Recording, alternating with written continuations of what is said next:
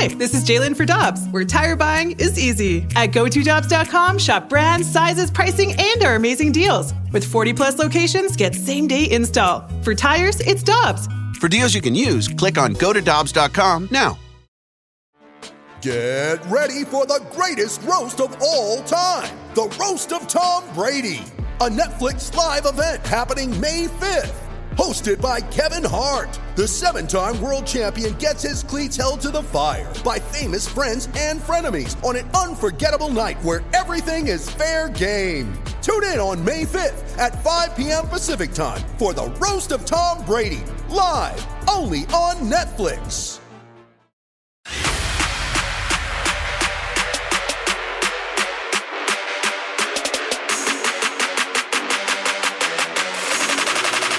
Count that, that big bang.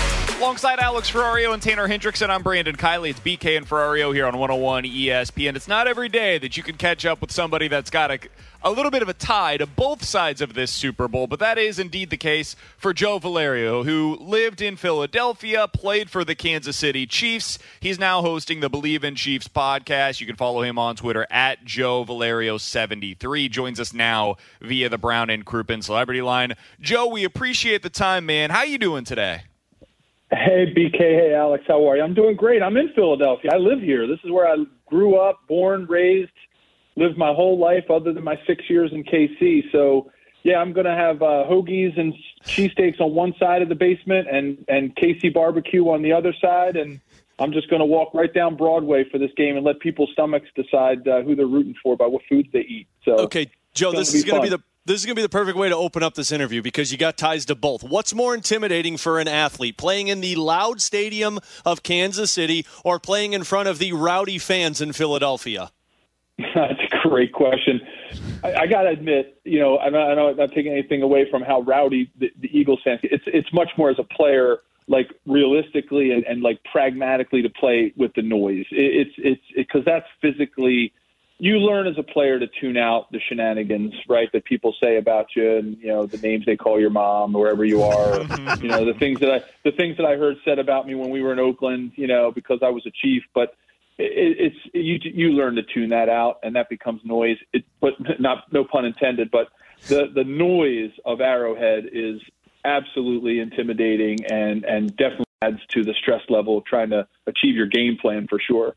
So, Joe, here, here's a follow up question, and we'll get to like the nitty gritty of this game here in a moment. But as a man who played for the Chiefs and is now living in Philly, I would imagine that the vast majority of your uh, your family is going to be rooting for the Eagles on Sunday.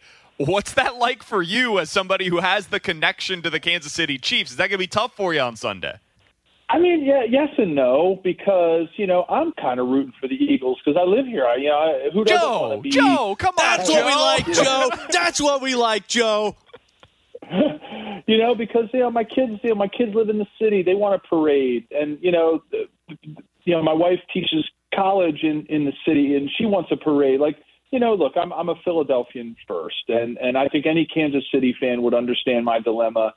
And and and if they're a fan, if they're a fan of their team, they'd understand why I'm a fan of mine. Even though I did play for the Chiefs, but it but I am torn. Not as torn as Mama Kelsey, but you know, I'm definitely I'm definitely torn. I haven't had a jersey made up with you know one half an Eagles and one half a Chiefs. I because technically I didn't ever wore an Eagles jersey. So even though I almost did, I was I was actually I, I met with the general manager of the Eagles back in 1991 after I got drafted by KC and Harry Gamble. He actually coached at my college um, at one point, and he said to me, he said, Joe, he goes, good luck in Kansas City. You're going to love playing for Carl Peterson and Marty Schottenheimer. He said, by the way, you are our next draft pick if you didn't get snatched up. I was like, no, Mr. Gamble. Oh man, that had to be brutal for you. I, I would imagine it would have been a lifelong dream. Hey, you you still lived it out. You, you got to play in Right, the NFL. that's all that matters. Uh, it ended up working out well for you, Joe. All right, let, let's get into this game because I would say. The number one storyline, of course, is the quarterbacks, right? We, we know how this works. It's a quarterback driven league. But one of the things that people are going to be watching for as we get into the game is all right, this Eagles pass rush against the Chiefs offensive line. Eagles had the second most sacks in an individual season in the history of the league behind only the 85 Bears. It's possible, depending on how they do in this game, they could pass them uh, in this game. When you're watching that matchup, Chiefs O line, Eagles pass rush. What, in your opinion, is going to determine the, the, the success level that the Chiefs can have there? Great question. Where the one-on-one matchups happen, because here's what I here's what I want your listeners uh, to watch for. Okay, when when the Chiefs have the ball, I want you, and it's a definite passing situation. Because don't forget, a lot of offensive lines put dummy calls in, so you can't take this. At, you have to take this at, at, with a grain of salt because they will do a dummy call to throw the to throw the defense off. But in a typical passing situation, I want you to watch Creed Humphrey, the center for the Chiefs, and I want you to watch Patrick Mahomes and where they point. So if Creed, let's let's take it. Let's take this. There's a, a straight four man rush, evenly lined up, two t- defensive tackles and two DNs lined up over the guards and tackles. Okay. If Creed Humphrey points to the left, he's declaring the strength of the defense to the Eagles' right, the Chiefs' left, and Patrick Mahomes is probably going to tell him that as well. So they're going to call a number out, and he's going to say left, left, left, and that's going to put three linemen on two linemen going that direction so that when a backer comes or a safety comes on a blitz, they have three linemen to pick up three guys, okay, and get a double team where they can, okay? On the other side of the ball, you got Trey Smith and Andrew Wylie. Now, you, over there, you'll have singled up matchups with the D tackle and the D end on the guard and the tackle. Can you can you envision that? Right, you can see that happening. Mm-hmm. Now, if somebody comes off of the right, the Chiefs' right, and Patrick doesn't have a back, okay, and sends the back that way, now you've got a blitz situation. It's a hot receiver. He's got to throw hot, right? Because there's there's two linemen to block three guys. Can't do it. If he has a back, he knows he's got six on six, right? So he's good there. But however, you're still going to have one-on-one matchups on the line, offensive linemen. You're not going to have three linemen bumping into each other trying to block two down linemen. You got Haason Reddick on Andrew Wylie. It's not ideal, Joe. That as you just uh, you you you've been reading my diary, haven't you guys? that's because that's where the matchup is going to happen, and that's where I think the Eagles are going to try to flush Patrick out of the pocket and force him to run on that and scramble around on that bad leg. So listen, I know I'm giving away trade secrets here to to the to the Eagles defensive coordinator if he's listening. But that's what I would do if I were him because I think I love Andrew Wylie. He's tough. He scraps. He plays hard. He's a great guy.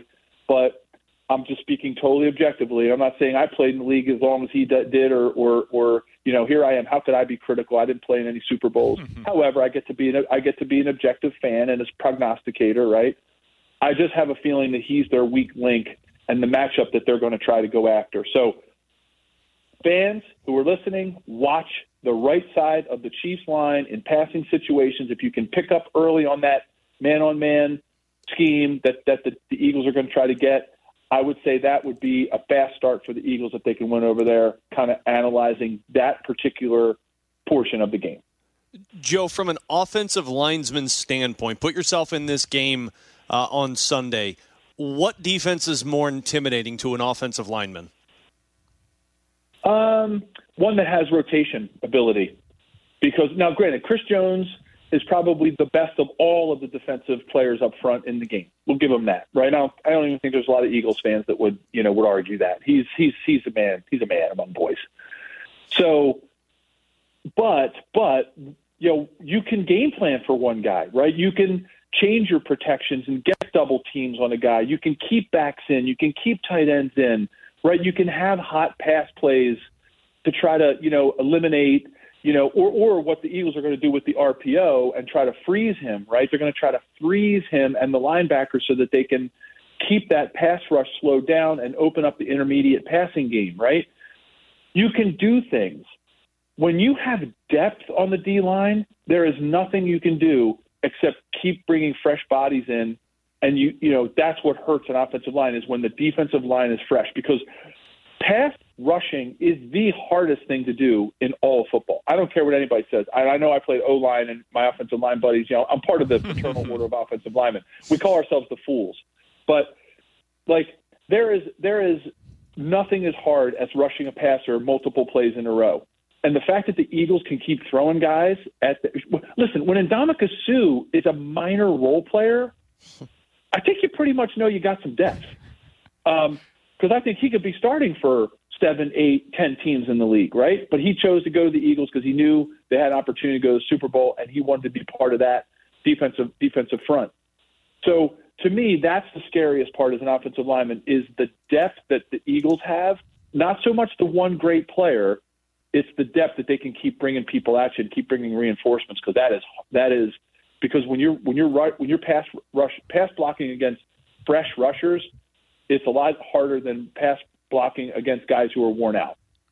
Robert Quinn barely plays for this defense. Robert Quinn's a pretty damn good. I forgot NFL he was on this end. team. if, that, if that speaks to their uh, their depth Um, along the defensive line, uh, we're talking to Joe Valerio, former Chiefs offensive lineman, a, a Philadelphia native uh, who will be conflicted on Sunday, but of course, family going to be rooting for the Eagles. Hey, Joe, uh, final question that I've got for you here, kind of big picture wise what is something that you will be honing in on on Sunday that maybe you feel like is getting underrated by the national conversation surrounding the Super Bowl? It's kind of hard to find these things because there's so much conversation about one game that is taking place. But if there is one thing, what would that be for you? Well, I think. Well, I, I mean, I hit on I hit on the the, the matchup there um, that maybe a lot of people aren't. I mean, yeah, they're talking about the Eagles' D line and the rush ability. I get it. Um, that's probably. I think. I think. I think people have beat to a pulp. You know, Patrick's ankle. Uh, you know, Jalen's shoulder. I mean, I hope that we're focused on the RPO. I mean, I think people are talking about it. I haven't particularly heard a lot. I've heard people talk about Jalen Hurts' playmaking ability, but I hope they're talking about the very specifics of the RPO and what it means and how hard it is to defend. I coached the uh, I coached high school football for 11 years in the Philly area, and and we ran the triple option. And I used to talk to other coaches, and they'd be like, "God, I hate playing you guys," because we would play against schools. We would hit, we would play against schools that were bigger. They had more Division One style athletes playing on the D line, and they'd say, "How are you going to block number 96? He's a stud All American going to Oklahoma on a full ride." I say, "You know how we're going to block him? We're not going to block him. We're going to make him make decisions." And and that's what the option does. And it holds linebackers, it freezes D linemen, and you saw what the Eagles did against the 49ers, gashing them with some of those RPO runs, and they didn't even have Jalen Hurts at 100%. So, Joe, on, on that RPO, who do you think that the Eagles are going to want to put in conflict? Who do you think they're going to be keying in on on that? It's got it's going to have to be you know Chris Jones and and the two linebackers, right? It's it's it's going to and Frank Clark to a certain degree. It's going to be slowing down Chris Jones, Frank Clark, and those two linebackers who who are pretty darn good and have grown significantly over the course of the last two years. You know, Willie Gay Jr. and Nick Bolton are fantastic in this. What the what the Chiefs, you know, what I call at least a four-two-five, right? They run a four-two-five. They don't really have three linebackers in there all the time. Um, it's it's it's a it's a, basically a nickel package that they do all the time because their their strong safeties, you know, comes up in run support. So um, that's where I think they're going to try. They're going to try to freeze those linebackers and slow down Chris Jones and Frank Clark. That's what I would imagine is going to be the the game plan of the Eagles. And and and and so they can try, like I said, against San Francisco, they had some of those gashing runs that you saw, and that was without a healthy Jalen Hurts who was skirting to the outside and not taking the ball up into the off tackle area, right? So if he starts optioning off into the off tackle area, you know, it could be it could be a long day for Kansas City. Here's what they need to do too. For the last two weeks, they needed to be repping because when I was, you know, Co- Coach Schottenheimer used to. If I heard him say it once, I heard him say it a gazillion times. Give him a look, guys. Give him a look. You know, as a backup and you know, sometimes starter, I've played a lot of scout team in my NFL career, and we used to take pride in emulating the team that we were playing. And and and I think that the the Chiefs better have had some pretty decent looks of you know putting a number one jersey and, and an, an AJ Brown jersey and a and a Dallas Goedert jersey and a Miles Sanders. Like they better have had some really good looks for that defense to because you have to muscle memory the option. You can't just you know you can't just watch it on film and say oh when Jalen does this that's a tell and he's going to pull the ball and run it or he's going to pull the ball and pass it. Like you can't just watch film. You, you'd set yourself up for failure. It's not a video game right? These guys have to muscle memory that feeling of what it's like to be optioned and to have a guy staring at you, wondering what you're going to do. And when you go one way, he's going the other. And and and they have to be doing that. And, and I hope you know. Obviously, today's going to be a light day, and tomorrow will be even a lighter day. But I hope they've been repping it, and I hope they had some good scout players doing those scout cards because that's going to be critical for the Chiefs. That's probably the other thing that I'd be watching for is how well they react to that. Joe, we'll get you out of here on this. We got about 30 seconds here. Do you have a prediction for this game? Do you have a side that you like uh, one way better better than the other? I've been doing it this way. I got. I'm going with the score first, 31-27. And I think either team has the capability of doing that. I'm going to do it a little bit unorthodox, and I'm going to say, percentage wise, I think the Chiefs have a 55% chance of getting to that score, and the and and and the Eagles have about a 45% chance. And I'll tell you why. I think the I think the Chiefs' experience and um, you know sort of uh, championship DNA gives them that extra 10% of getting to that score. But obviously, with those kind of percentages, this game could go either way, depending on a a, a bounce of the ball, a bad kick, a return, whatever, an interception. Joe, it's been great it. to be able to catch up, man. Thank you so much for hopping on with us today. We wish you all the best. People can find you over on Twitter, and that's where they can find your podcast at Joe Valerio seventy three. Appreciate it. Enjoy yourself on Sunday. Enjoy and those we'll hoagies. Talk with you again soon, man. Yeah. Thanks, fellas. Really appreciate it.